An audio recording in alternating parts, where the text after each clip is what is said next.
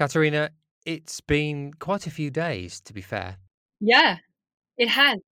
And I'm back from holiday completely now. I'm back in business. So I am ready, ready for a podcast.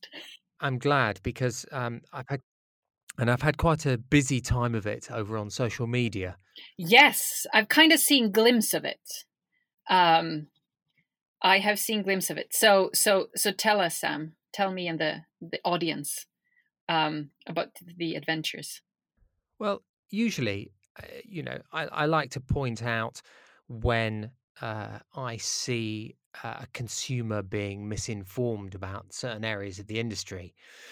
And I try and share and educate on terms, terminology, uh, things like that. I was alerted to a Instagram account that were labeling cosmetic products on the market as toxic. And as we know, we go through challenge testing, stability testing, uh, toxicology, and safety assessments. So every single product out there has gone through this process. Yep. And and so so the using the word toxic is should never be used in cosmetics um, in our market because because there aren't any because it has to go through these tests before it goes onto the market. Um, and what was interesting is that they were labeling some products toxic and they were saying we'll swap with these products but they've gone through exactly the same safety assessments and toxicology reports as the ones they were labeling toxic so that they are no less safe no more safe than the products that they were trying to swap them with um, so i sent them a message just saying look you shouldn't call products toxic because they're not and I, I think perhaps you you need to look again at that. Uh, and I didn't get a massively favourable reply, to say the least. So I decided to call them out because I was a bit tired and I'm sort of fairly fed up with the industry being misrepresented and people gaining traction through uh, a lack of education in this area. I understand how it happens. But uh, if you're not even prepared to engage in a conversation, then I think that there's an issue there, and and people who are able to to uh, educate, um, perhaps, uh, you know, should be heard a bit more. Anyway, I labelled all the yeah products and brands in with it. Um, they deleted at least one of their posts. I think they had a they had a representation from that brand, and that was deleted. And so my point is that if they really believed in what they were doing, they wouldn't have deleted that post because they would have stood up for their beliefs. Um, and I'm all up for choice, and I'm all up for um, people wanting to, different, you know, alternatives, etc., etc. My only point is using words uh, like toxic and toxin and things like that um, is is uh, it, what it does is it misinforms and uses fear and scaremongering and chemophobia um, to build a following for other people, uh, and they're trying to build their reputation on on um, uneducated, unscientific terminology. Uh, and you could you could build a following uh, um, using scientific terminology. It's it's very easy. You don't have to manipulate and um, exploit a consumer's uh, knowledge gap t- to do that. You can just engage with them. Um, so I think that that was really what it was about. Uh, it turned into something a little something else, but um, uh, that was the initial start of it.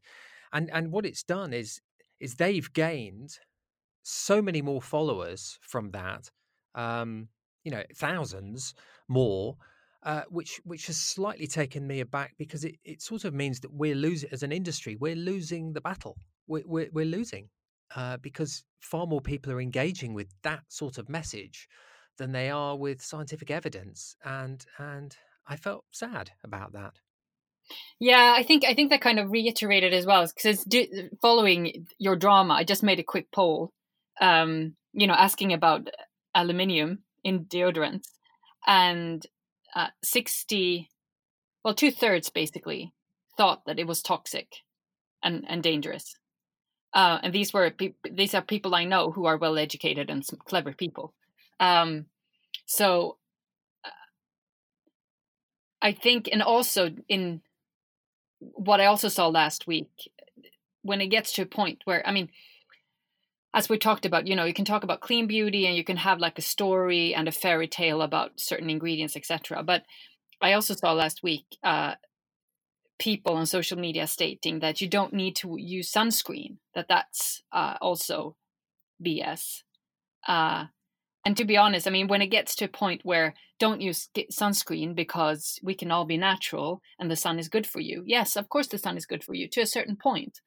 Um, but I think that's when it actually gets really dangerous. It's like, what what are you talking about? I mean, this could this is this increases your your risk of getting skin cancer which is very serious it's not like oh i got a rash on my skin that's could be fatal so i mean it's um it's sad and also dangerous it's getting to a point now i think where where we who know have to act because uh this is on par with the anti vax uh movement as well where it's you know people are, are getting seriously ill and, and could potentially um, die from it. So I think, uh, yeah, we we have to take some action, and I'm I'm I'm I'm kind of uh, also concerned on where the, where it's gone to now, because um, I haven't seen before that people are, you know, claiming that you don't need, need to use sunscreen, for example. So.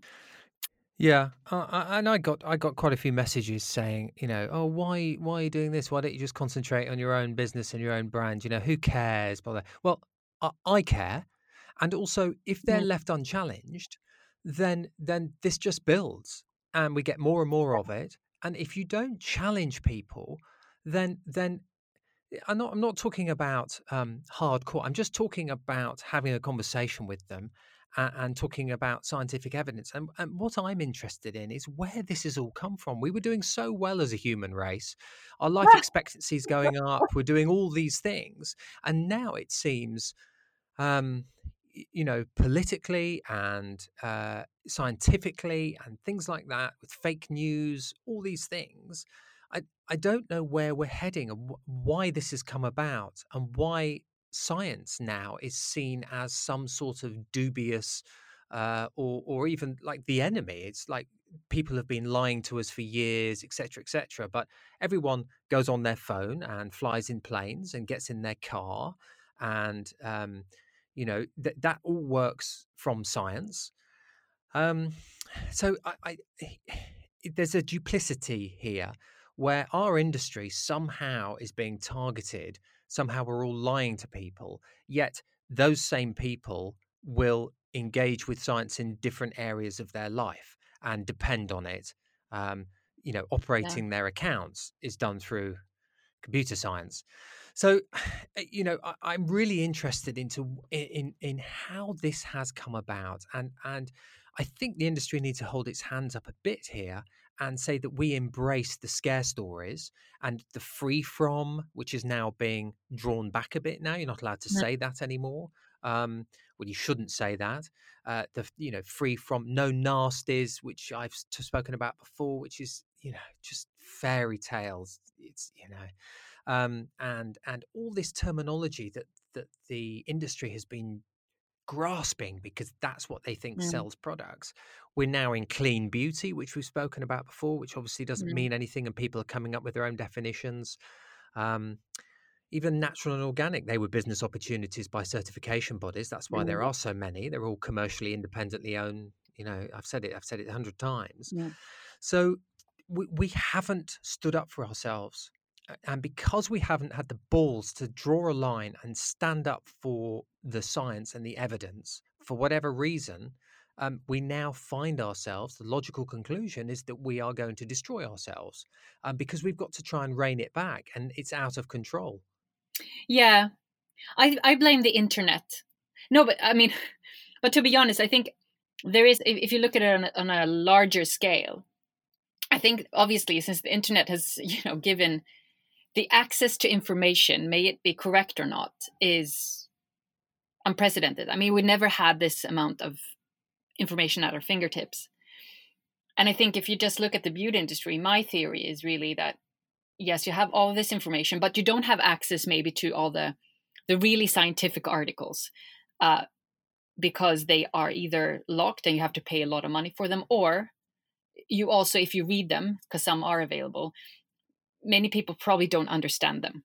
To, to be fair, or or you know they're a long read, they're not. Uh, they're written in a very light and and entertaining way like you have to focus when you read them and look at graphs etc so maybe you know people don't have the time or the interest to really dig deep in, into um, to those type of articles apart from us nerds um, so so then they have you know you have access to all of this and i also think if you combine all of that with um, the fact that fundamentally people want to believe in fairy tales they want to believe as i was talking about before many times as well the, the combination of there's one part which is science and you know that ingredients that work but there's also an element in the beauty industry of the ritual and the i don't know the sensations and how you take care of yourself and all of that. And that could be very say new agey of a lack of a better word and to me i'm fine with that but you have to be able to handle the two and say it's one thing to claim you know look at sunscreen and what the benefits are for sunscreen. Um, and there's another thing of kind of wanting to use crystals in your skincare because that makes you feel good. Um, and that's fine, but I wouldn't say that you can say, "Oh, I'm using crystals in my sunscreen. Uh, I'm using crystals in my my daily routine, so I don't need sunblock." I mean, that's you know, it's it, you have to be able to handle the two. But I think maybe many people they go in and they read all this easy um, accessible, easy reads about amazing oils and amazing uh, remedies and you know stories about it all. And and you know it's, nice to believe the fairy tale. And then you know some some boring person comes and says, no, actually, it's it, this doesn't work because you need preservatives and blah blah blah. And it's like, no, no, no, we want to believe the fairy tale. And I think it's uh, that's causing a lot of it. I, and of course, the marketing um, of many companies then just reinforces that because they see that oh it works the people want to believe the fairy tale let's introduce clean beauty let's introduce you know and that's how you know it kind of reinforces itself yeah completely but you know there's there's lots to say there actually you know the people searching on the internet you're right they come across articles but they're probably looking at something like the ewg and they're probably looking at mm sort of yeah. you know weird and wonderful reports um, and, and, for for one report yeah. that flags something there'll be 150 reports that don't um, so you've got to yeah. look at the right scientific evidence who wrote it and i got a message saying oh the ewg does have a toxicologist well they say they've got one but then they say, mm. oh, they don't want to reveal their name because they work in the industry. Well, they don't want to reveal their name because they'd be ridiculed and you know, and and and their career would be over. Yeah um th- that's why yeah and and the same goes for i get the feel and the ritual and that's what i also love about it but you know if you're if you're formulating a bath product or a body wash or a shampoo you know you can really focus in on that but if you're fo- if you're doing an antiperspirant or a, a sun cream um, something with a, a designated um, task or a toothpaste or something that has to uh, do something else like protect the teeth or mm. deodorize mm. or protect against this uh, UV radiation, then um, you know talking about clean beauty and and all that sort of stuff that that's not a conversation to be had in those mm. areas. The conversation to be had is the efficacy mm, conversation. Exactly. And I think the nuance of the industry, it's much more complicated. You can't just say we're a clean beauty brand or or, or a natural beauty brand or, or, whatever, because if you're operating in many mm. categories, um, like I am, I mean four categories. Um, you, it's too general. You have to be more specific. Each product that you create has a specific task and a specific purpose. Yeah. Um, and and I don't really care what a sun cream smells like. I mean, obviously, you don't want to, to smell of fish, but you know, it, it, you, I want it to work. It's the efficacy I'm interested in. I'm yeah. not that bothered about about whether or not it makes me feel uh, takes me back to a certain time because it has a fragrance, etc. So th- th- again, that's another conversation exactly. to be had. Um, and and I just and it's so interesting. What I don't understand is is it's such an interesting industry. There's so much to talk about. You know, we're discovering the microbiome. It's connected with, you know, we're talking about the microbiome in the gut, and people Yeah. are now trying to investigate the microbiome on the skin. We're talking about, um, I can't pronounce it properly, but Bakuli um, uh, instead of retinol, Yeah. and and the different pathways to avoid certain sensitization issues. I mean, these are really intricate, difficult, Yeah. Uh, areas, uh, but it's so interesting. And Yeah. and and I think that when we talk about the informed consumer, I don't think there is an informed consumer. I think there's a consumer that's really interested and is desperate for knowledge, but they're being fed this uh, this sort of utter tribe. Whereas actually, if we did talk to them as sentient uh, human beings and and talked about it, which is what they really want to know, they'd join the conversation. It would be endlessly fascinating, and we'd be in a much better position rather than just trying to fob them off with single words that don't mean anything. Yeah. You know, I agree. And I think it's um I, I was thinking about sunscreen as an example because as you say, you want that to work. Um and you don't really care what it smells like or what it feels like on your body. You want to make sure you don't get burned.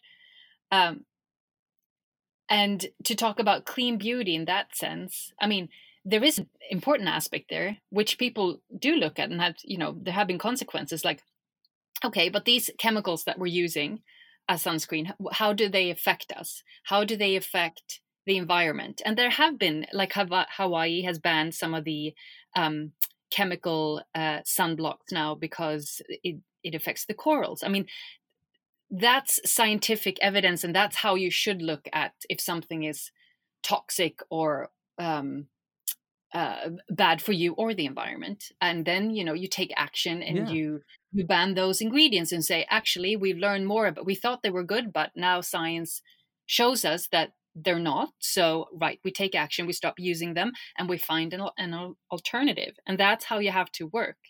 Um, I think we as an industry have to communicate better, uh, and maybe this is one of the keys to to um, kind of explain to people this the link between which we talked about before here as well the link between the amount uh, and the time you're exposed to it so um, as we said oxygen can be uh, can be toxic. If you just would breathe in pure oxygen that will damage your lungs. It's it's everything is toxic if it's not in the the balanced right amount you know? The water is toxic if you drink it too much.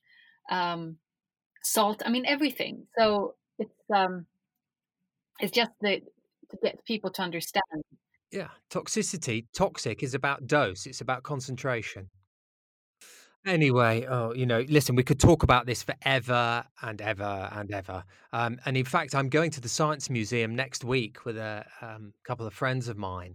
Um, uh, someone is giving a talk on conspiracy theories and why people believe in in sort of fake news. And I'd been to a talk at the Houses of Parliament for the Science and Parliamentary Committee about fake news, and they had three um, uh, experts there talking about um, fake news and, and wh- what it is and where it comes from. Um, a- and what we can do about it, which we can't do much about it. But but what what was interesting is that the anti-vax movement, which is sort of the anti-science part, um, they were considering um, that as part of human endangerment. Endangerment. So therefore, if you start spreading that news, then you that's a legal uh, matter, and you can be um, you can have the full force of the law brought against you for that. But we're not at that yet. Uh, It's a very serious issue. Yeah. So that'll be interesting. that will be very interesting i'm uh, looking forward to learning what you learn so you have to tell me Um, now, sh- shall we? Uh, shall we? St- let, should we stop there, or shall we talk about your um, new products? i think we can stop there for the. We can stop there Okay. and then let's talk about the the kind of the package free beauty next time